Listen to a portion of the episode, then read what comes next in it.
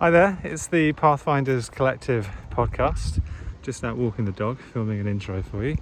So, what follows is a conversation with Dr. Pedro Baiz from the Blockchain and Climate Institute, as well as Imperial College London. Really interesting guy, fantastic conversation, and very grateful that he took the time to talk to me all about sustainable finance, blockchain, decentralized ledger technologies, and climate change, and how changes in sustainable fintech are uh, changing business models the world over, potentially for the better. Um, if you want to find out more about that, you can talk to Pedro through LinkedIn. And if you want to know more about running a regenerative business, changing the economy to a different kind of model, then go to thepathfinders.co and join us today. But for now, let's get started.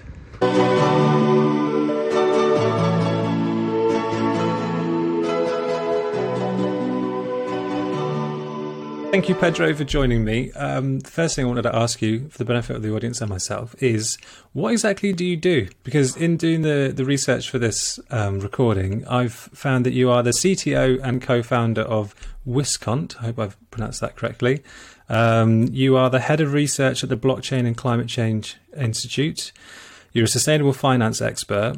You're a mechanical engineer, the Royal Society Entrepreneur in Residence at Imperial and the head of AI at X8. That's that's a lot of different hats to wear. It is. It is. Uh, uh, but well, I guess you know it shows how many of these things are times are linked. Uh, I, I, guess I can summarize a lot of uh, what I do uh, by the subject of data. So I'm, I'm, I'm, I've been in the area of data technologies, transformational data technologies for many years, and I'm an expert in a few of these fronts based on the work that I'm pushing and and yeah, I, I, am specifically passionate about sustainable fintech, which is how all of these technologies can really uh, support sustainable development. You know, uh, SDGs, uh, you know, the UN, essentially the UN Sustainable Development Goals, Paris Agreement, etc., etc. Okay, so those are all the things, the, the the what that you do, but why do you do what you do? Why do I do it? Uh, well, I this is kind of my hobby. I, I, guess you know many people can have different hobbies. Uh, uh, I guess uh, you know, for example, reading books. Uh, I do love reading, but a lot of the things I like, instead of, for example, reading Harry Potter. Or something. I mean, nothing bad about it. Actually, you know, this is obviously also also great. But I, I'm, I'm a geek at heart, and always been, and and I just love just reading and keeping on top of, of tech and and that's kind of probably is reflected with all of, of all of those uh, positions that you read before. I uh, this uh, uh there are two things probably are good to mention, which is uh, technology is changing extremely fast, and uh, and yeah, and I love to ingest and digest a lot of knowledge. so it's it was a perfect match, you know, for doing this. my background, as you mentioned, is mechanical engineering, and I was doing a bit of that, but I kind of got bored. You know, after a few months of doing a certain job, I kind of got flat and became things became very repetitive. And I really don't like repetitive things. After a while, that's actually what I do a lot of AI. It's just once something can be done or becomes repetitive, then probably it's the time for AI to come and do it. Um, a lot of the people listening will be coming one way or another um, because they're thinking about green business or doing things differently. Um, and the title of this episode is all about blockchain and climate change. So, for the benefit of everybody listening and myself, what is blockchain? Oh, we we can deep dive, but I guess you know to keep it relatively very very simple is is, is a database. Uh, you know, if if we want to go very very simplistic, uh, but obviously, it's not just an, another database, a kind of a special type of database. Uh, it has certain characteristics, like, for example, it is distributed, it is uh, decentralized, and and uh, and it has characteristics like, for example, immutability. So essentially, this concept that once a block or, or data has been added, you know, cannot be deleted anymore. So, so I, th- I think that to keep it relatively simple, it's it's, it's yeah it's, it's, a data technology a specific a database which has some very interesting characteristics okay and why are you excited about blockchain technologies uh, I mean, uh, there, there, are lots of things, I guess, uh, but um, uh, as I mentioned, I've, I've, been working on data for, for, for a while and on multiple fronts. You know, uh, uh, for example, you know, one of the things that got me into into data was uh, the for IoT, Internet of Things. For those of you that don't know, which is essentially sensors embedded everywhere, and uh, I've been doing that as, as an engineer. In fact, now it's amazing the amount of sensors that machines come. You know, like cars, for example, are now pretty much computers on wheels and and this trend is just here to stay more and more sensors especially 5g coming literally you will be able to connect you know uh, chairs where we're sitting everything everything uh, and yeah all of that data i mean as an engineer one of the things i was doing actually uh, from my academic background predicting failure of, of, of machines and equipment aircraft with that data. And and how do you do that? Well that's the area where it comes with uh, ai which is you know iot is about sensor connecting data gathering data uh, data flowing every direction everywhere. Uh, ai is about analyzing that data which is kind of what i do mostly. Uh, it's, it's, the focus of what i do and then uh, uh, some of this data can be very very valuable very very special and and that's where DLT comes in, uh, distributed ledgers, where is where you can store this data. So kind of the trilogy of data technologies: uh, AI, IoT, blockchain. And in many problems, actually, they can. I mean, individual, they are big, they are important, they are transformational, but you put them together, uh, we can create an entire different world, essentially. And what what would that world look like? Why are you excited about it? Uh, What's the this is what I'm trying to get at for the people listening. Like, okay, there's database and there's sensors. Give us an example. Um, tell us a little story about why this is exciting for you. Okay, sounds good. Uh, let's raise it on, on the probably DLT front. As, as I said, I'm very excited about all these technologies, especially their interaction. Uh, but specifically with the case of blockchain, uh, is, uh, or, or, well, sometimes I like to actually refer to them as DLT, distributed ledgers technology, of which blockchain is, is one of the types. Uh, but yeah, one of the things I like about DLT, uh, which is actually at the end of the day kind of the substance, why, why everybody's so excited is because it, it's a place to store things of value. Is, uh, and to, to, to move things of value, to exchange value. So we can actually summarize that that it's valuable data which is there. And and and obviously you can uh, when we talk about value obviously different people will have different values uh, uh, and we can talk about that when we talk about sustainability in fact with more but but one thing that everybody agrees has value because it's how we go and shop is money. You know you, we all need money to survive uh, to go and you know get food and and that actually is a very good application. And, and that's why actually cryptos sometimes uh, well is what gathers all the attention is what everybody just talk about when they talk about dlts uh, because it's a it's a great solution for exchanging value moving value around. So it's it's it's a very simple concept when you think about this idea of oh what exactly does it it's just store moving value and but it does it so well it does it so efficiently he does it so much better than everything else that we had that it really opens up the box for so many other things that we now starting considering is also valuable because money is not everything in life, I guess. yeah. Um, so one of the things that I've been doing in my research um, is chatting with people about blockchain and listening to questions that they might have. Um, I did a, a, clubhouse the other evening, and we had lots of different questions about um, yeah, critical thinking about blockchain. And some of the things that came up were how how who decides the protocol for a, pl- a blockchain's principles? Um, how are they made? Who's making them? Um, who's interacting with the blockchain? So, if um, this distributed ledger technology is how we um, are going to exchange value, if it's a potential replacement for our you know monetary system, um, some of the conversations that were coming up were on one side sounding like some sort of Star Trek utopia, like everything's decentralized, we're all in it together, we set the rules, and then the other side sounded like this Orwellian nightmare of, well, if you can control the ledger and there are these large interests that want to do so, then you've got this, yeah, this these two sides. And I'm sure that the reality is way more pragmatic than that. Um, so, could you just explain a little bit more about, yeah, um, how we interact as a society with the with the blockchain? Yeah, yeah. Uh, well, good set of questions. I mean, uh, we won't be able to go into details here, and in fact, I, I, think one thing to to highlight here is that there are multiple uh, DLTs or blockchains. You know, it's a competition, fight between them sometimes, and so on.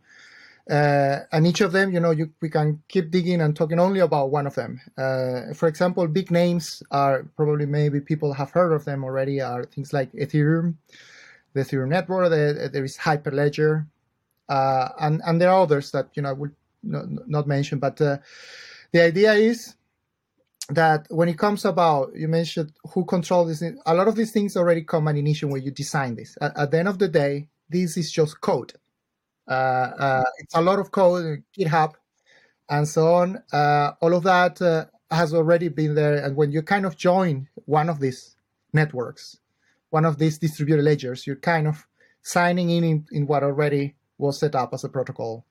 Uh, for example, the consensus and so on.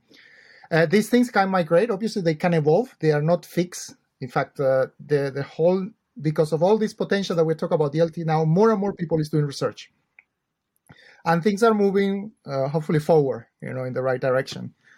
And uh, and and yeah, we, we may touch it again at some point later in in the in the meeting. But for example, uh, one of the biggest networks, Ethereum, has been now for years trying to move away from the proof of work, which is very energy intensive, into proof of stake. But again, uh, uh, uh this is ongoing processes. A lot of these things, as I said, they come out from the beginning from the actual network that we may be joining, you know, to that distributed ledger. Um, and uh, in many cases, not all of them, because it's good to mention that there are some ledgers that are kind of more private. In fact, this is one of the things that is happening as well, where there is more control. But there are others which are very, very open and community driven, and therefore there is no central authority. So that that is remember one of the definitions I said decentralization. So there is no single boss or in some of them. Okay, it doesn't apply all across, but there are some the ones which are more open, more community driven, and so on. They are actually well decentralized, and and there is no single boss, if you if you want to put it that way. Yeah. So is the idea then that there is competition between these ledgers, and therefore the one that serves the most people's interests will be the one that gets more widely adopted? Oh, that's a that's a million dollar question. Oh, that's this is the bets that are going. uh, uh, well, I, I, my view on this is that uh, uh because yeah, this question always arises when you say, okay, there are multiple ones. Uh, some of them actually, in fact, uh, not using at all the concept of a block and so on. And, and you have, for example, IOTA and so on that is following the concept of directed acyclic graphs for example, instead of blocks, uh, because it actually opens up and is way more scalable. Uh, you know, because the blockchain, everybody knows, especially with proof of work, it is not scalable. It's you know you can only perform few few transactions per second. So uh, in this push for improvement, I I think that we are just starting. I think that probably the blockchains that we'll have in five years uh, or ten years could look different to what we have now. So all of these, uh, maybe the blockchain of the future is still haven't emerged, uh, or the DLT of the future. Um, but also something else that is emerging is the fact that it may not be a single winner. Really, it's it really depends on applications. It really, de- you know, one thinking that one DLT will dominate all the others. Uh, considering all the applications that we have, and again, we're not talking about cryptos and money. Mm-hmm. Uh, uh we're talking about so many more things. That yeah, it's hard to really imagine that only one will play. Okay. Because uh, based on my experience as well, that I've, I mean, I have years of experience doing consulting across multiple sectors of the economy. There are different requirements, and different requirements they require different solutions. From the so, sorry, from from the consumer point of view, would we not even notice any difference? So, say for example, we just want to perform a function, we don't necessarily need to know what ledger it's on. Is that fair, or would we directly have to be interacting with it? No, that that's a very fair assumption. In fact, this, uh, uh, for example, if again we take we pick the example of cryptos, which is the one that everybody's kind of familiar with, as all the other cases are still evolving. Uh, you have you know some kind of app wallets that really you you don't see these things. It's just you don't know what's happening in the background essentially, and and yeah, that probably is what will happen in the end. Uh, in the background, all this tech is happening. Uh, and it's happening right now with many other things in AI as well. Uh, you just download an app which is doing amazing things that you couldn't, like for example, putting uh, things on top of your face when you're actually recording a video, or or or making a, a picture sync. You know, I'm talking about some apps that are becoming that are around popular. These things in the background, there is a lot of tech going on, but people just care about the end goal for them. You know, the functionality and not about the details. Okay, so just for people listening that are thinking, why on earth are we talking about um, technology? What's this got to do with the environment? What's it got to do with um, sustainable development? All those sorts of things. I just throw in a quick couple of um, applications that might whet people's appetite for like why we're talking about this. So I found some um, startups that are using blockchain technology to um, do all sorts of amazing things. Um, one in particular I found was called genomes.io. I don't know if you've heard of them. They offer a genome sequencing um, package to people, which is a much higher fidelity than um, ones that you can currently get. Um, and they store the data anonymously on the blockchain, and then they rent that data to medical researchers, and proceeds from that go to the people who whose data it is. So it's this model that says, okay, well, we'll provide you with a service, but then we'll also provide you with income based on our use of your data. And that data gets used for medical research, which helps with, you know, the progression of our knowledge and understanding and new healthcare and so on. And it just struck me as a really interesting business model um, about how you can um, use people's data to make them money rather than to advertise to them and make other people money. So that was interesting. Um, and there's a, a, bunch of different apps that I've seen that um, provide the the consensus that comes with blockchain technologies, which we haven't touched upon, but maybe we will do a little bit later. Um, and using that for identification. So, say for example, you've got people that are undocumented. Well, there are certain apps that are coming around that enable people to have documentation so that they can move from one place to another. It's particularly useful for refugees and so on, so that there is a ledger that says that this person was in this place and they went to the other place. So if you're in some sort of situation where you cannot access a passport or you have a, a government or an authority that is is incapable of serving your needs, all of a sudden, if you have a smartphone, you can do things. Similar thing with banking, um, banking apps that allow people to yeah move money, trade with each other anywhere in the world. Again, all you need is a smartphone. So I just want the audience to kind of yeah understand a little bit more that um, the the real world application of this technology is the thing that's so exciting and interesting. The fact that we have this this leveling force. So I wonder if you could talk talk to me about that a little bit more. The idea that a what does decentralization really mean in a practical human way? What does it do to change people's lives? Yeah, no, uh, excellent examples, Rob, and it shows a bit of you know how big this field is, and I like actually that you you touch on subjects or, or, or specific applications that are not finance related because. Uh, many people still are fixated with the idea of cryptos and finance and oh DLT is only for finance, but you know your, example about medical applications which and now well with the pandemic we can see the value of collaboration the value of using data now with what has happened now with covid. So it's huge. Uh, uh, i mean uh, i think we are just starting. I think what you just mentioned these are just this is a not even is the very very tip of the iceberg so we haven't really seen anything yet and and and decentralization you know, regarding to question there what is bringing. Uh, well, that that, that brings uh, uh, well two things there that are kind of uh, together, but they are different. Uh, uh, the distributed side and and decentralization side. So. Uh, distributed uh, computing or, or, distributed databases, they're very common. You know, this is, uh, for example, NoSQL databases that essentially, well, I don't know if you know how much computer, but there is something Nothing. to think about the cap theorem. And as data keeps increasing, you cannot really have it all in one place. There is no single computer that can store now all the data that is produced. So you need to up distributing that data. So that provides resilience. So that's one of the things. So that, that means that imagine if you had all your data in one place and that place goes down mm-hmm. or burns down. That doesn't sound good, huh? Mm-hmm. Gone. For sure, yeah, that that is a really bad thing. Especially imagine if it's all your money yeah, was there. Right. so that that part is the distribution part.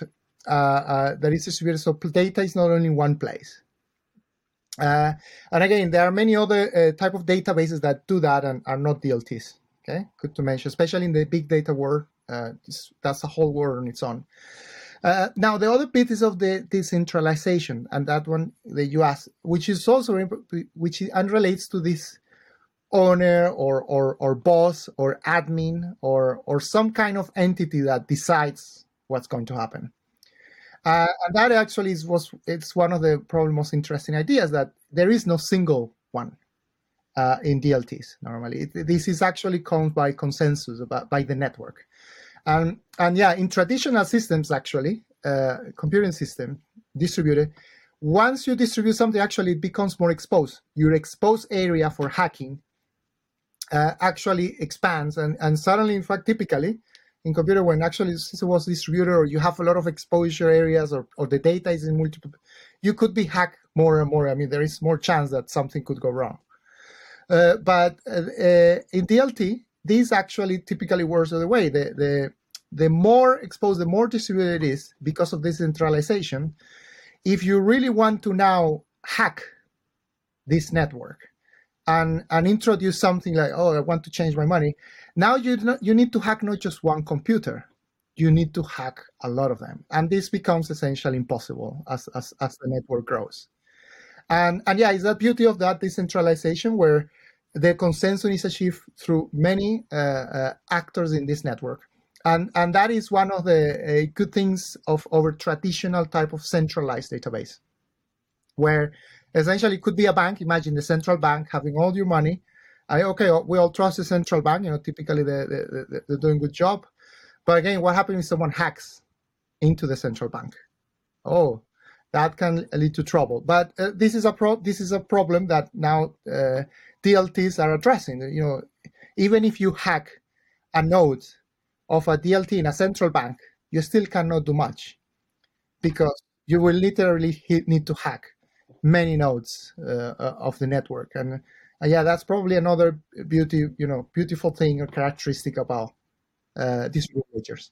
And I'll ask you more about this later, but that's probably one of the reasons why I think that group that I had with those conversations, there's this mixture of skepticism and optimism because what does that do to the banks? What does that do to the notion of central authorities? All of a sudden, that goes, right? Um, so then one of the people I was chatting with was saying, well, why would these banks be going along with this unless they had, you know, some sort of desire to take advantage of it? Which comes on to my next question. When things are on the blockchain and they are immutable and decentralized and everyone can see it.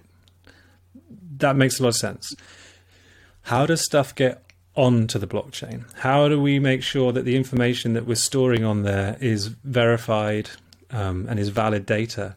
And a lot of what you were saying earlier about um, the consensus forming is the network. So if the network is made up of everybody on it and they can all see it, my question is not everybody is putting the same data on at the same time. There has to be a user, right? Somebody who's placing information onto the blockchain in the first place.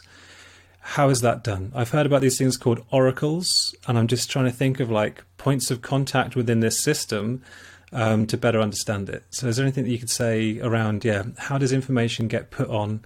Who, who's doing it, and how does it work? Yeah. Uh, well, it, it's it's an excellent question for and and again, I go back uh, to potentially the case of it, it, it changes depending on the application. It's it's really application, and in fact, that's a lot of the work that I do, and that I'm involved with uh, all the roles that you described before. and so yeah, it's as as we mentioned, the whole the idea of DLT is to store exchange value. Now, what does actually that means? Again, depends on specific applications. Me as a data scientist who actually extracts value from data, that's a huge amount of work and it's actually where you know most data scientists you probably have heard people do AI. 80% of the time is cleaning and preparing data. so I will just leave it there to, you know, asking this question: What data is there? Well, that's part of the work that we need to get done. That, that's the challenge, actually. It's not the DLT or the that things are already done and are relatively easy. You know, now we can just now we just need to add the data about which data and and and that's a, a, lot of the work that I'm, I'm involved with in research in, in multiple places you know the blockchain climate institute but also work with universities the imperial college as well as also commercial organizations and also standards organization like iso it is we are just starting let's put it like that.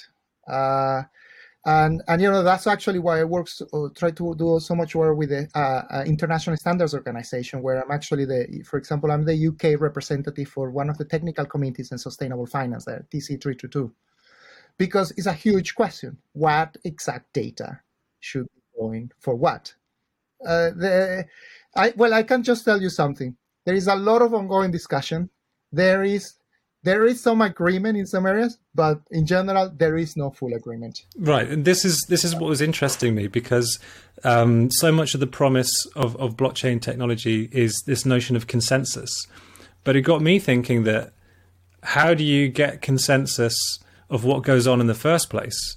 Because then that's a group of people making that decision. It's not everybody, um, and I was thinking if you want to change the world in 50 years to 100 time uh, or sorry if you want to change the world in 50 to 100 years time write a protocol now on blockchain. Is that fair? Well uh, well i think let's separate. The, the protocol is, is is one area of research which is moving at their own speed what specific data is coming inside there and is being stored is another whole world which depends on applications. And and as uh, as I'm doing with ISO, it really should involve the main stakeholders in that, that application. For example, in the world of finance, uh, sustainable finance, uh, which is where I'm more involved, uh, uh, TC322, which is the Technical Committee on Sustainable Finance, works very closely with many other committees. I'm actually the liaison between TC322 and TC307, which is the technical committee on blockchains. But then I also have collaborated extensively with TC 207, which is the environmental technical committee, where there you have the experts on environmental aspects who help decide what data to actually put in, a, in or what to store. Uh, so it's, it's not up to the DLT expert to decide what they because you know it doesn't know the DLT experts actually typically do not know about applications, for example, to environmental you need to call and bring the experimental experts who know exactly what data to put there. So that that is uh, uh, ongoing work, as I mentioned. We're still very early, but yeah, each each application area has its own world of experts and so on and so on, and and we're just getting started on this. So, when it comes to um, decentralized finance, um, am I right in thinking that there's probably an awful lot of people that exist uh, that are working in the current financial system that are now thinking, okay, well, how do we take what we currently do and put it on the blockchain? Uh, yes, there is ongoing work on that. Uh, as I said, I'm, I'm, working with multiple stakeholders in that space. But well, let, let's let's be honest as well. This is is bringing this is so transformational that as you mentioned it poses uh, challenges in current business models. Uh, to the point that in fact it could destroy entire business models from which some of these financial institutions are making money now. And suddenly they will make no money. Uh, uh so yeah no it's it's a challenging question. Um, i don't know i don't have an answer again it depends on specific applications Uh, what I can tell you for sure uh, is that it's. I, I mean, I, I, like the concept of, of uh, as I mentioned, you know, we mentioned some of the advantages of decentralization already before, and decentralized finance again, it can potentially open the door for you know democratizing finance. You know that you can talk about you know complex or, or, or other type of financial products at the moment sometimes are only restricted for people let's say in, in new york you know wall street or in canary wharf in london and suddenly opening up opportunities for for many more people to access uh, uh, uh, different sides of finance. So that obviously is, is good. I, I, I, I think we all agree on that. But there is a big but, and uh, you uh, finance is one of the most heavily regulated sectors there is, and there are reasons for it. Uh, it's not just because uh, I know some people say, "Oh, it's just because all the governments want to keep control of all of us." And uh, uh, I, I don't know about, by the way, all gov- maybe some governments have that as a plan, but but the fact is that there are um, very well agreed uh, uh, standards when it comes to certain aspects of finance that we all want to avoid. Uh, specifically, the, for anyone that's an expert in finance will know things like KYC and AML. No idea what that means. K- yeah, let me explain a bit more. KYC stands for Know Your Customer. Right. And AML stands for Anti Money Laundering. Right. Every single financial institution, uh, pretty much in all the, well, G77 or, well, a- any respected country that wants to work with any other respected country they are all have signed treaties and agreements on this front. Which is this is consensus, right? This is trust, which is at the heart of so much what we're talking about. Yeah, yeah. Uh, well, here the essentially the agreement is to monitor, share data, and make sure that essentially, for example, drug traffickers, pedophiles, do not get away with that type of things.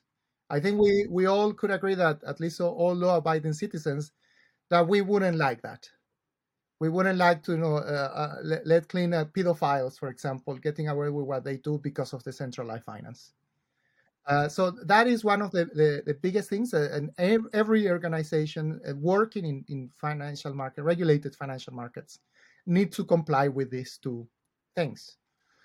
And and yeah, and that obviously, I, I think we need to do it. We, we we shouldn't try to just go around it. And unfortunately, we have to say that's sometimes one of the things that get associated to again cryptos that uh, because of all the facility or, and all the benefits of moving value so easily so quickly well you can imagine all the people that essentially wanted to get uh, separated from all these regulated markets where they could use it for.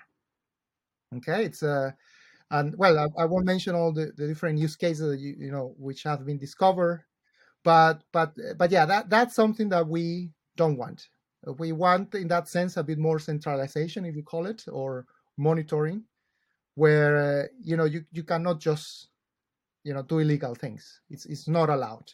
Uh, anywhere well as i mentioned any any respected uh, jurisdiction with a respected financial sector will enforce very strict uh, KYC and AML considerations for any financial, you know, many type of financial transactions. Okay, um, let's talk a bit more about um, sustainable finance then, and then we'll come back around to climate change. So, how is sustainable finance different to decentralized finance or DeFi? Yeah, good. Uh, well, these things again they can be related potentially, for example, in that area of inclusivity. So, uh, you know, to have a more sustainable world, we need to, I think we all agree we want to be more inclusive, especially those that at the moment are not benefiting from, from finance, uh, from the benefits of financial uh, sector. Uh, but, but yeah, in general, they are, they're kind of very two separate and, you know, independent words. Uh, sustainable finance as I said, it's one of the areas where I'm very particularly focused. You know, uh, you know, working. I'm one of the experts at the British Standard Institution, working on this specific topic. Uh, we, it's a broad concept that continues expanding. Let me tell you that. uh, but overall, we sometimes in finance is referred as ESG considerations, so environmental, social, governance considerations. Uh, but in general, you know, uh, uh, when we talk about finance, uh, sustainable sustainable finance, one of the stickiest points, or where we actually want to have more clarity, and there is you know lots of international organizations are working very hard to try to bring that clarity, is on the materiality concepts. Uh, materiality essentially it's this idea of what is materially relevant, what is important to actually define you're sustainable or not. It's it's a hot topic. I won't, you know, I could expand and talk about that, I don't know, for the whole hour. uh, but that's where the conversations are, and involving lots of experts. I can tell you of many different sectors, not just finance sector. Okay, so what what are the what's the most exciting ways um, that blockchain can be used in sustainable finance? There are so many applications that I don't know where to start, and and yeah, I don't want also that people think, oh, it's only that. No, it's it's just expanding. I think uh, Rob, you did a very good example at the beginning to tell people what are current startups doing on with blockchain. For example, you know the genome, uh, you know, and try to healthcare. A similar thing applies to blockchain and climate. Exactly. Uh, you can have, for example uh, what is called, uh, for example, energy coins. What is an energy coin? Well, it's a coin that is generated using, for example, uh, some kind of sustainable uh, energy source like solar panels. Uh, you see that? Hang on, wait a minute. Stop, stop, stop. Just in case people are listening they go, sorry, what? A coin made by a solar panel? So is this the idea that um, the the digital coin. A, dig- a digital coin that's created, uh, but the mining for which is entirely powered by renewable energy? I know there there is here the other aspect, uh, uh, the the mining process, okay, that is happening sometime in this. The, the, things I don't want to actually mix because these are actually different words altogether. I know that they are using the same words, but they are actually totally different things. Uh, so yeah, now many of the crypto farms in several places are powering themselves with a lot of renewable energy. Okay, but that is a crypto word. I, I don't deal typically with crypto. Okay, forget crypto. So what's what's an energy coin? So here what we're talking is adding. Remember the concept of value. So an ideal is to store value. So here is to actually say that a certain amount of megawatts of energy. Okay, that is the value. The megawatts of energy were produced using uh, clean resources, like for example a solar panel. So let's call it like that. that that's that's value generated from a solar panel, and now that value we want to move it around.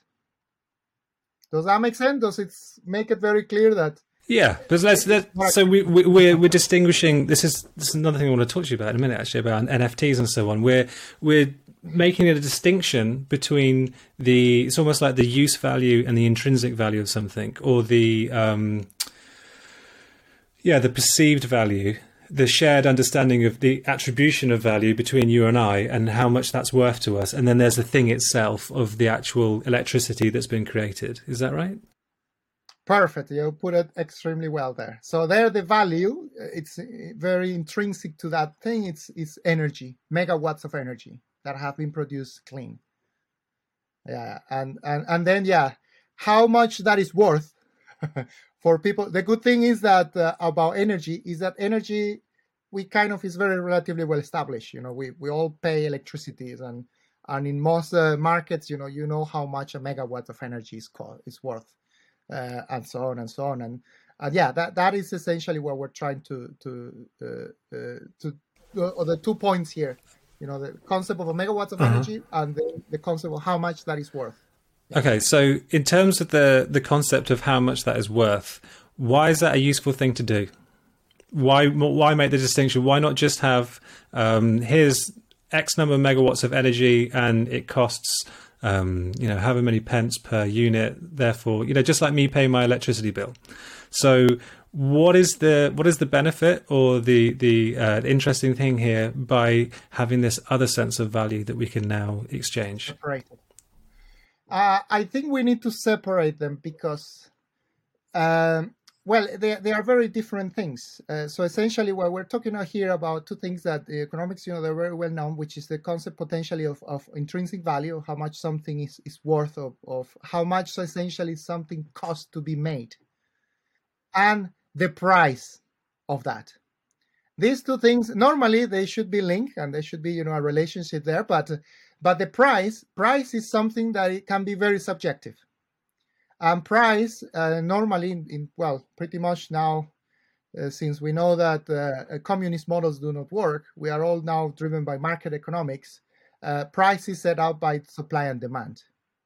So so you see these two are very very different things and that's why they can be very very different. You know the the the actual value of something that how much you spend how much you use to make it versus how much that can be traded and bought or sold these are these can be totally totally different things and i think we have seen some examples i'm sure you can think of things like that so uh, I, mean it's the way things work I'm, I'm, I'm not planning here to change the whole finance or the whole uh, we, we I think we have gone through those iterations before, you know. And for example, you know, communism, I think we, we know it doesn't necessarily work. We we need to live.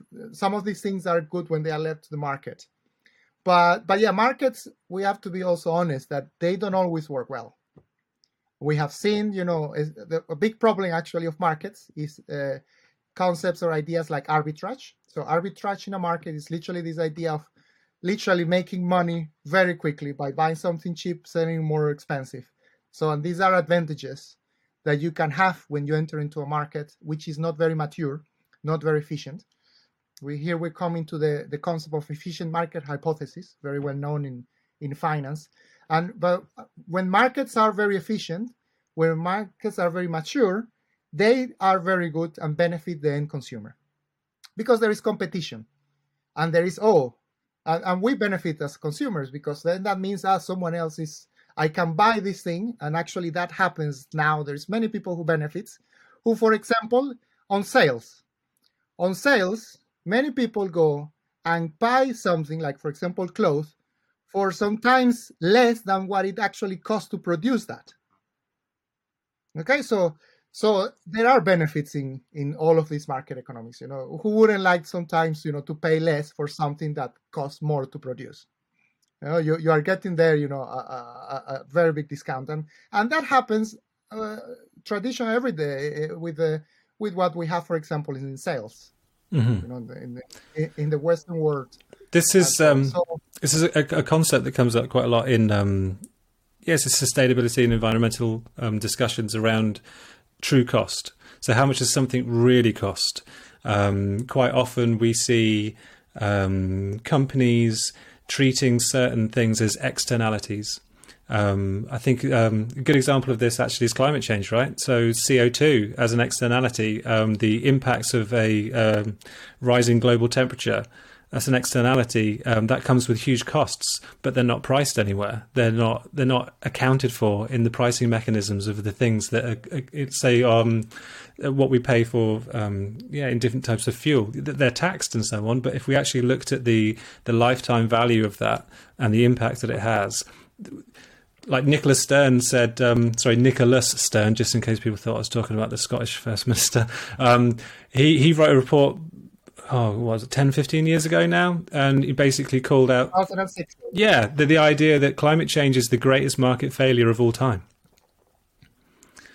So, Agree. yeah. So, what is this new um, potential economy that we're talking about here? This, why is it useful to have these different understandings of value, and what might that mean for how we proceed in the economy in the future?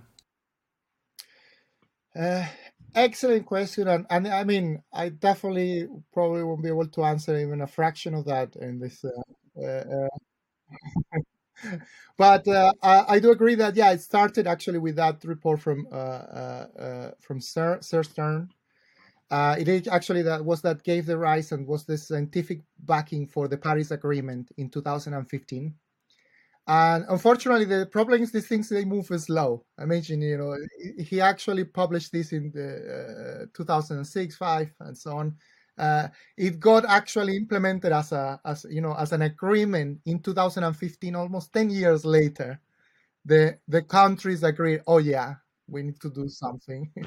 and if, we continue at this rate, I don't know where we, you know, when we're going to go this exact value. Uh, it is a complex question, uh, and unfortunately, one of the reasons as well why it's very complex is because it mixes things. It mixes science with politics. Uh, uh, I think, well, on, on, the science side, I think we scientists, we scientists, I mean, include myself there, we're we're moving a very good speed. We're we're kind of uh, well, because you know this is the beauty of science, I guess. You know that we, we are ways to define if you're right or wrong, relatively easily, and and that is moving relatively well. Uh, especially, for example, carbon accounting, measuring how much emissions there are in a certain activity, etc., etc., etc. but the problem comes uh, with the political side, and and and uh, which, for example, touches on taxes, and we can talk, for example, specifically about uh, emissions trading schemes for carbon credits. That is one of the sticky points and one of the key points that actually we're trying to address for the next COP, no, COP26. Uh, COP, by the way, for those that don't know, is was where uh, uh COP21 was where the Paris Agreement was signed. Okay, it's a conference of the parties. It's a part of the UN where essentially it's focused on climate change. It's a conference of the party, COP. So we last year COP didn't happen because of COVID. This year well, hopefully will happen in November in Glasgow, but we don't know. Uh, COVID, you know, as you know, causing lots, lots of trouble. But yeah, one of the key sticking points there is about Article 6 and carbon credits, etc., etc., etc. And and the challenge there is, okay, we know how to account carbon, we know how to measure carbon in agriculture, we know many of these things already. But then you, when you start doing these calculations, it becomes very quickly that there are some countries that are benef- that they have some of the biggest reserve, for example, of, of agricultural carbon. You know, whether it's biomass or soil. And there we have Brazil, we have Indonesia, that they, you know, already themselves, you know, they account for over a third of the whole reserves of, you know, of carbon storage in the world. So when you start talking about this and you start doing calculation, it quickly becomes evident that essentially some rich countries will have to start paying a lot of money to some of these countries. And then this becomes very political because uh, well you know why you know we in whichever country you pick you know which is not brazil uh, why should we start paying you know so much money to brazil to keep the amazon? And and yeah that that is a complicated question that nowhere here in the position to answer but you can imagine the political side of that uh, and and that that's where the problem is a lot with some of these things. But on on the less political side, you know, I, I, I can tell you that scientifically we're trying to get better and better at, at, at quantifying this thing of value. Uh, and yeah, we leave the politics to the politics to say, okay, well, you know, this is the problem. Uh, here it is the facts. You see how you sort it out. But but yeah, we cannot escape facts. That's science. Um, okay, so uh, what did I want to ask you about next? I've got so many questions for you. I'm sorry. Um, let's let's talk about the relationship between um, yeah, sustainable finance, blockchain, and climate change. So, one of your hats is the Blockchain and Climate Change Institute. So, how do these two things go together, and why is there an institution um, to enable that to happen? Uh, uh, well, uh, this the, the, initiative or the idea of this emerged actually after one COP. as I mentioned, the COP is the conference of the party where climate change is discussed.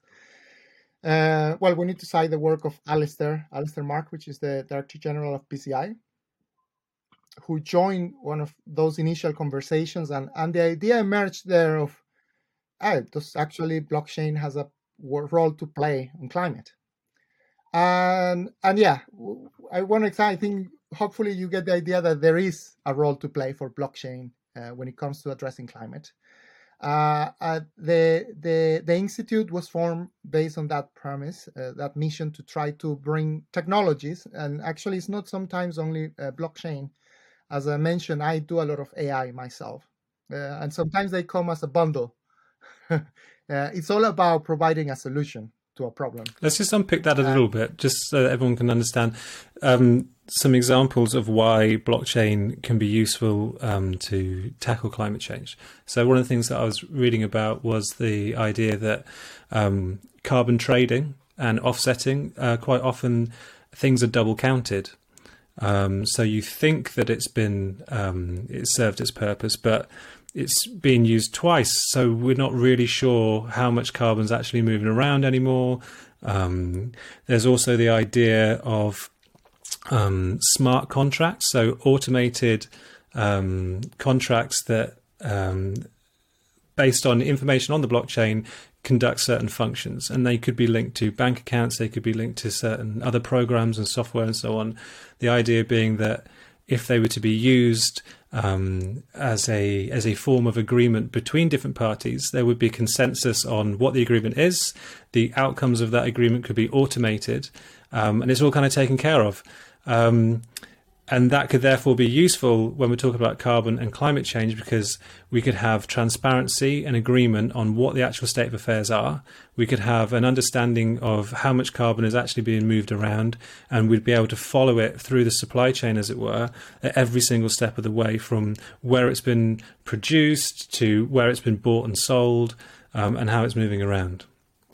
So, how does that then translate to global climate change agreements or activity? Um, is there a desire somewhere at the Blockchain and Climate Change Institute to to um, to move into that political area? Well, not move into polit- um, to inform that political discussion because I know you don't want to be political actors, right? You're researchers, you're scientists, but um, how does this work? So, one of the things that I was reading about that got me thinking was like, well, hang on a minute if you did have smart contracts, if there was a COP that was put on the blockchain and the outcomes were automated, they'd never sign up for it, surely, because it's too good to be true. It would actually hold them to account and it would kind of handle the, the situation for them. They'd, wouldn't they run a mile? Wouldn't like China and America, well, you know, certain parties, wouldn't they just go, no way, I'm not signing up for that because that's actually going to hold me to it. I can't wriggle out of it.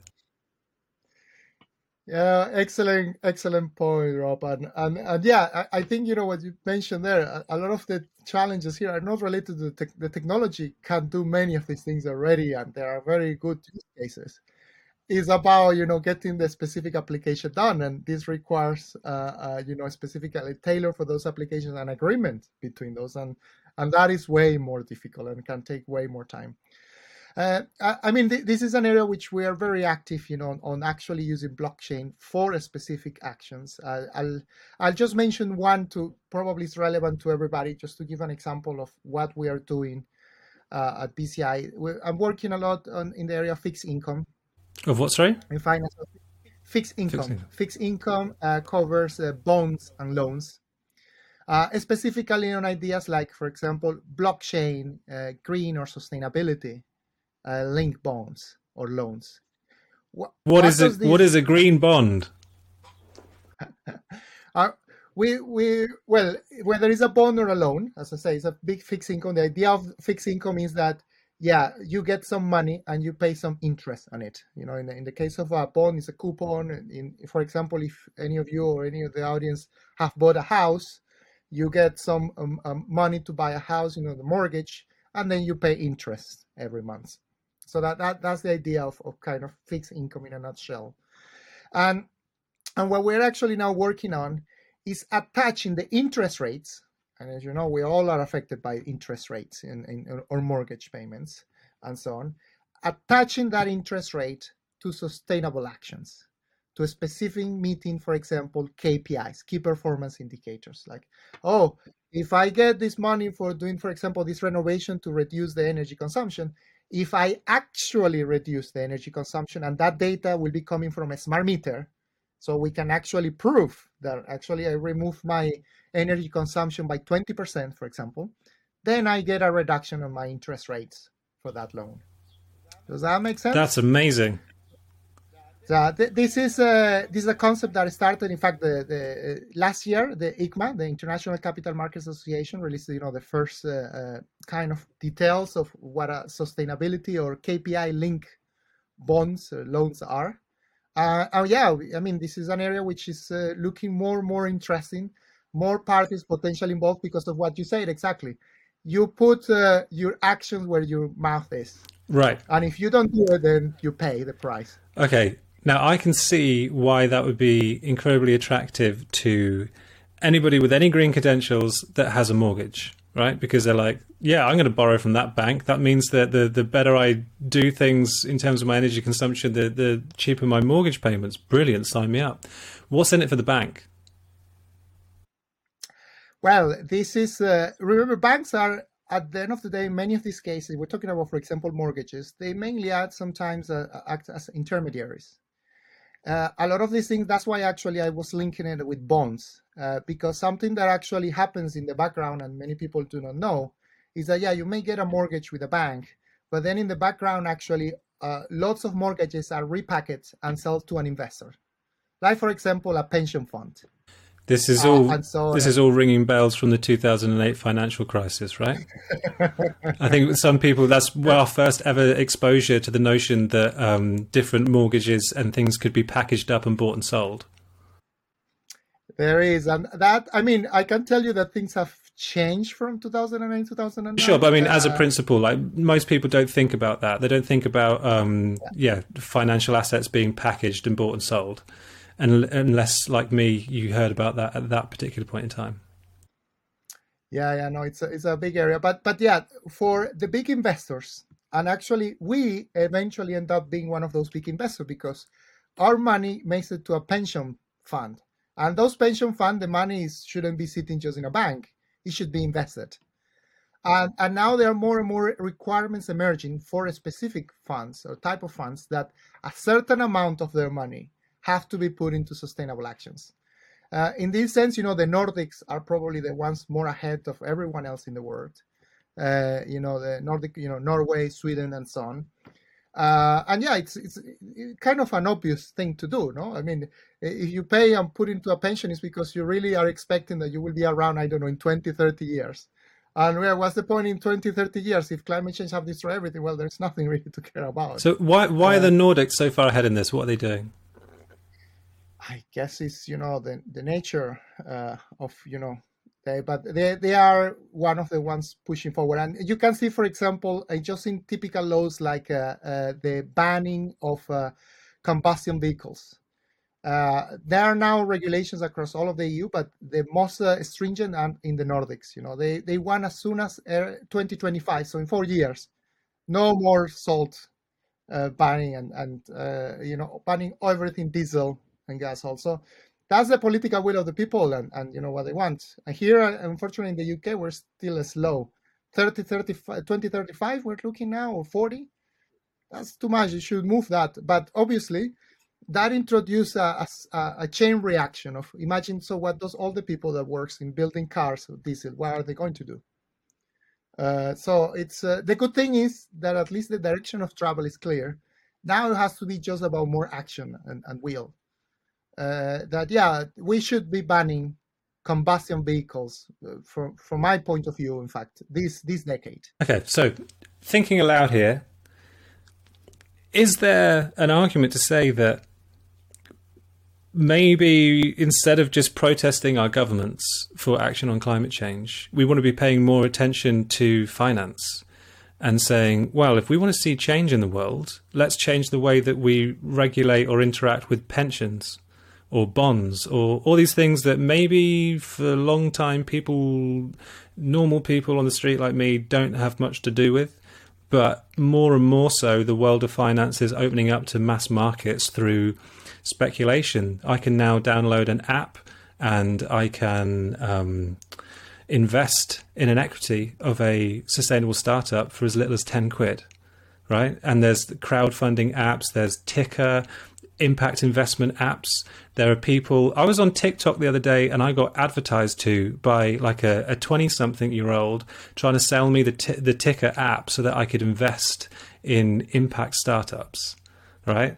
Now that's that's revolutionary. Like this just did not. This is all new. So what I'm, what I'm trying to get at is: is there a world emerging where people, everyday people with a smartphone, can start making choices and investments um, at home, sat on the sofa with a cup of tea, that could essentially be affecting the, the future of the economy? I 100% agree. Uh, I mean, and I, it's great. I think we all have that power now. Uh, most corporations, you know, all Fortune 500 are realizing about this change in, in the in, in, the consumer base, and they are trying to act on this. This, this is kind of typical market opportunity that is emerging. And yeah, whether it's you know uh, more sustainable food production to anything more sustainable clothing, I mean it's emerging everywhere. And, and yeah, I, I think it's great. I think that's one of the things I love about how we can use technology for this to building a more sustainable, better world. Yep. Hmm. You can vote with your money from as little as ten pounds for the sorts of businesses that you want to see in the world. Agree. Yeah, right. That's that's the whole premise behind it is to say, okay, well, let's find the businesses, the startups out there in the world that want to make a difference, that are doing something differently, that want to move us towards a circular economy, um, and let's help those guys to achieve, uh, to succeed. Um, okay, just moving on. Dum, dum, dum. Okay, blockchain and climate change there's many applications that we could use um, to be able to better understand the systems, to have transparency, to have um, automated consequences and actions and so on, which is fantastic. However, what about the energy consumption use of running a blockchain? Uh, well, as I mentioned, things have been progressing uh, on the technology side, and this is a good, you know, the technology keeps moving forward. and uh, I, I, don't think this is a, a big problem anymore, uh, at least with many, many new blockchains or DLTs. Uh, as I said, because there's this reason that we are not actually working anymore with a proof of work, but with proof of stake. Uh, it unfortunately has taken a, quite a bit of time for some DLTs to catch up uh, I, I think some of them, in fact, will never do. Like, I don't think Bitcoin will move from where it is. It's just too much money involved, I think. Uh, but uh, Ethereum, which is big, you know, they have been trying in this, they have been in this process of going into Ethereum uh, 2.0 for a while now. And Ethereum 2.0 is with a proof of stake, as I said. So it's, it's really, really a fraction. You, you don't really have to solve this complex mathematical problem you know to uh, to uh, agree consensus so it's it's done uh, in, a different way so is is the I, is the is the um the the process of um of using these these networks um so ethereum 2.0 for example well actually to stick with ethereum as it is at the moment um this, does the same amount of computing energy go into running applications on a blockchain as goes into uh, cryptocurrencies? Is, is it different? Because I, I hear about Bitcoin mining and how the amount of energy that is required in order to to do that um, is is huge. Um, the, to the point where you know quite rightly people start thinking um, about where are we going to site these data centers can we put them in places that are naturally cool so that we don't have to cool them down? Can we put them near places where there's uh, more ready, readily available um, renewable energy, places in Canada that use hydropower near waterfalls and so on? However, then you've got the issue of um, what about the neighboring regions that used to utilize some of the surplus from that renewable energy, who are now having to lean onto coal? You've then got China, who um, make it very attractive to go and run lots of, um, uh, of mining there because the energy is cheap and you can utilize different regions where, again, there might be a surplus. However, all of that energy is produced by coal. Um, there's an awful lot of energy that needs to be utilized there's so many benefits to the blockchain that can uh, help us reduce our CO2. But what's the net outcome? I mean, eh, are we going to be um, just running to stand still because um, all the gains that are made in terms of um, reducing CO2 emissions are then affected uh, negatively by the huge increase in energy that's needed to run the blockchain in the first place? Yeah. Well, uh, well, two two sides here, two two points. Well, one of them is that, as I mentioned, I work in the field of data. Data keeps growing exponentially. At the moment, you know, actually based on a report from the International Energy Agency, at the moment, one percent of the entire energy usage in the world goes to data centers, and it's going to keep increasing. You know, maybe in ten years, you know, five, ten percent uh, and, but this is overall, no. This is not just DLT. This is just our consumption and our dependency on apps, as you mentioned, TikTok, all of this data has to be somewhere. so it is in those data centers and they consume energy. Uh, so that's one side. On the other, is specific to blockchain. Uh, blockchain, as I say, with the original development, you know, of, of for example, Bitcoin, uh, was based on the proof of work. Uh, and the proof of work, uh, the way it works actually, why there are these miners is because every time you actually add a block and you, you actually essentially find the solution to the cryptographic problem, you create new coins. And that's how you get paid. So you create, you know, for coins, for, for example, now, I don't know how much is the price of Bitcoin, but you can imagine if you create four Bitcoins, you know, uh, that, that's that's quite a bit of money now. I, th- and, I think and, we're looking. Actually, it's about thirty nine thousand pounds a Bitcoin at the moment. Yeah, uh, and again, you know, there are a few of these blocks per second uh, that added. So how much money is created per second, and and and that's why you know some of the miners have not been very happy about moving from uh, uh, proof of work into proof of stake because they are going to lose that. You see that that is one of the reasons why some of this migration has been very slow because the, the miners, especially people that have put literally millions on investments on a mining farm, they're essentially going to lose that money. So, what uh, is the difference between proof of work and proof of stake, and and how how much more energy um, light is is proof of of stake?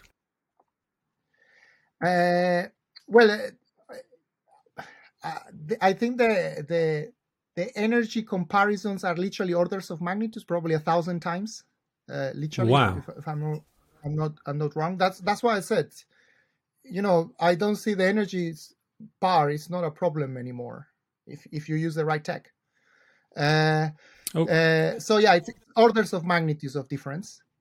And, and the ways that how it used to work in proof of work, as I say, it's, it's, a, it's a solution to a mathematical problem, very complex, and uh, uh, that's why it takes so much energy. And you know that was there was essentially a competition happening between miners to see who solved this problem first, and whoever solved it first, you know, essentially gets the coins and so on. They are consortium because this one, you, as I say, you don't do it alone. You may do it in a distributed fashion. You know, multiple, lots of servers working together to solve this complex problem. Uh, but yeah, nowadays uh, with proof of stake, you don't need to be solving this cryptographic problem. Uh, the the way how you achieve consensus is by uh, essentially picking, for example, some trusted partners in the network at random. You see, and this thing is changing every second which actually help to uh, uh, achieve consensus in the network of when a transaction has happened. And, and in the proof of stake, for example, the, the way how this thing is done and how you get allocated and how you, how much power do you have, it depends on how many coins do you have, not how much computer power. You see, the computer power becomes is becoming irrelevant to the point even that in proof of stake, our phone could become a node, you know, to achieve consensus. You see how things are moving, and all these people putting you know millions of dollars on on a, on a hang, mining farm. Hang on a minute. Hang on a minute. Let me compute that. So, are you saying then? This goes back to some of the questions I had at the beginning around power and um, access to this sort of technology. If the proof of stake is linked to the number of coins you have, just how free, open, decentralized, democratized is this system? It depends on the specific uh, uh, DLT. Again, we go back there. Well, let's let's and, let's talk uh, about Ethereum, right? Because that's the one that everyone's talking about. That's the the one where um, Ethereum 2.0, proof of stake. What does that look like? Well, I, I am not sure exactly, for example, of the details of uh, uh exactly know how much coins or how many coins are on on the hands of how many people. I, I do know that yeah, there are very few players that can really move the market. So that tells you, you know the power that they have, the amount of coins that they have. They can literally move the market. But I am not aware of the details. Again, this is the thing with with blockchain is you don't know these details as you know. So well, you you can see for example and monitor how many transactions can come from a node and so on, but but yeah, it, it is hard, and and uh, but at the end, you know, it's kind of the community, uh, and uh, and the way how or the reason one of the reasons why you think okay, this is okay to move away or, or to put this power into the hands of the most or the people that has the most coins, for example, is because they obviously will be definitely not interested on hacking it because they are the ones that have most of a stake of losing everything. Right. You see? Hence proof of stake. Yeah. It's it's yeah. uh, if, it's if a, you have it's a stake that you have, yes. right. It's how much skin have you got in the game? in the game, and yeah, the, and the more skin, you know, you, for sure you you don't want to hack yourself to Right. Okay. Okay. So it's less about power and control. It's more about um, we uh, respect the we can trust and have consensus on this person's read of this situation because it's completely in their interest to maintain the veracity of the Yeah, the network. Right. I'm with you now. Okay. So it was That, that, that's where the assumption comes in. Yeah, yeah, that you wouldn't like to destroy your own wealth. yeah okay and that for me that helps because that gets away from this thinking of control because it's not about control it's just about verification so if you've got more coins than somebody else i was just thinking in i suppose traditional economic terms of thinking well wait a minute this just means that whoever's got most money decides what happens but it's not necessarily that i get it it's about having skin in the game having a stake if you ask the people that have got the most skin in the game um, to verify and give consensus on the situation. So, okay, so how does that reduce the amount of um, energy? So, rather than running these huge um, mathematical problems, um, it's now what? What is the actual activity that's happening, and, and how does that relate to energy? Where a series of trusted parties, you know, agree on a transaction, so they achieve consensus between them. Yeah, and and these parties, as I mentioned, they are they are pulled at random, so you don't know anyone can be in the network. Uh, and yeah, and, and again, you need as again, it's all about the distributed, the decentralization, that to have a majority, so that even if you hack, even it's very big or special, you still cannot really destroy or hack the entire network so that, that there is a lot of these things details and considerations that come into the play there but but the key no more big mathematical encryption problem So, Right, and then uh, how close to achieving this um, proof of stake are DLTs such as Ethereum? Have, have they done it yet? well no there, there are some that have been around now for a while and uh, I mean, I, I don't want to mention specific names. I want to, you know, be like Elon Musk, and then everybody goes and shop around. Uh, just just Google, and there are DLTs that are already by inception, they they address, you know, the trilemma of DLTs, you know, which is around scalability and so on and so on. Uh, so uh, and yeah, I, I just leave it up to people to go and Sure. search. I don't want to be recommending any specific thing. So Yeah, there, there this- is speculation already, Rob. I don't Yeah, want no, to no, no, no. This is the point of the podcast where we go, and uh, the legal disclaimer our lawyers have asked that we say that this is not financial advice. Um, yeah, Th- this is literally just uh, a, a, a curious conversation right? This is not this is not investment advice whatsoever. But this is fascinating. Thank you for making sense of this for me. Um what else did i want to ask you about? Okay. Okay, um, what work is currently being done in the sustainable finance area that has piqued your interest, that gives you, I don't know, some sort of excitement or hope for the future? Uh, well, I guess yeah. To to wrap up a bit, uh, uh, I think there is a lot of hope. Uh, I mean, well, you you have seen how many things I'm doing, uh, which isn't in big part actually bringing together. Because one of the things about DLTs is is the distributed nature. You know, the decentralized. So it's not about one party. It's not about one bank, about one government. About it's about community. It's about network and i i well I'm, i guess i'm a good example of that of how i am able to bridge together uh, you know the gap that exists into different type of organizations you know i'm i myself i work very closely with academic institutions with commercial organizations with non-for-profits with governments etc etc and uh, and yeah well I'm, I'm working on this. Anyone who is interested in this you know feel free to get in touch. Uh, I'm trying to bring some to life some of the first demonstrators on these things in the world, working across jurisdictions, etc., etc., etc. And and yes, uh, I, I I'm hopeful that we can see some of these technologies really applied and used uh, in the very very near future. Okay, I'm going to push you a little bit and say I want I want to hear your I want to hear your imagination a little bit. I know you're probably going to be like, no, no, no, no, no. I'm a scientist. I'm an engineer. I, I just deal with the data. This technology um, is fascinating and it can do this, this, and the other. But just as you, as as Pedro, as a just a human being who can see all this technology and understand it in ways that the rest of us can't, you've got experience with it that we just don't have. Um, when you look at the future what do you see? Mm. Well, it's uh, it's too many things there in my head, but I can tell you that uh, uh, it's. I think, and I hope, uh, you know, that uh, this this decade, in fact, because a lot of the deadlines that we have, for example, for Paris Agreement action is by 2030, so, we are just already, you know, nine years well, less even, you know, nine years away from that. We need to move really, really fast on, on many, many fronts. Uh, as we were discussing the case of, for example, just moving away from combustion into electric vehicles, you're really triggering with one law, with one action, lots of chain effects that really will affect many, many people if you don't plan this thing and you don't move with the right speed. So, but on, on the plus side, uh, I'm a very technologist uh, optimist.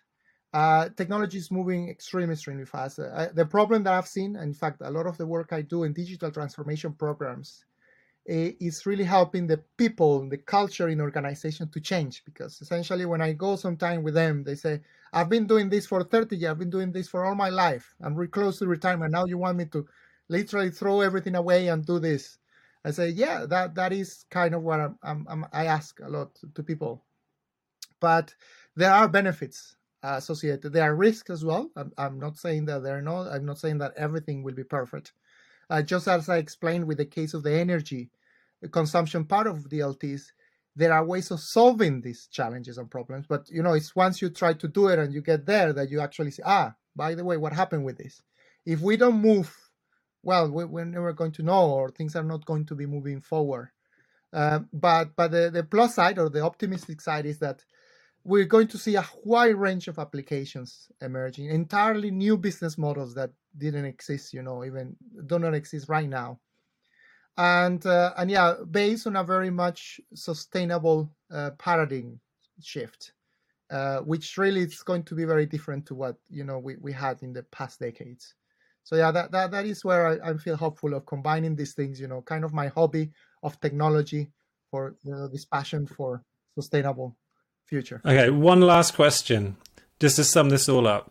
How disruptive are these technologies to the economy as we see it today? Oh they could be. Uh, as you said uh, I mean, it's crazy, and now more and more regulators because of the rise of cryptos in the past few months alone. Uh, I mean, it's it, it's crazy what the effects can be. Uh, I can cite actually one example last year, for example, the Robinhood effect. I don't know if anyone in the audience have heard last year. Is this type of apps that they literally have removed transaction costs uh, by trading bulk, and so anyone can be actually part of a, a trading equities. Uh, and this last year gave rise to uh, the, the GameStop effect. So it was this was a, a, a, company in the US that should have gone bust, but it didn't. well, it probably it may end up going bust anyway because this is the, where the fundamentals are.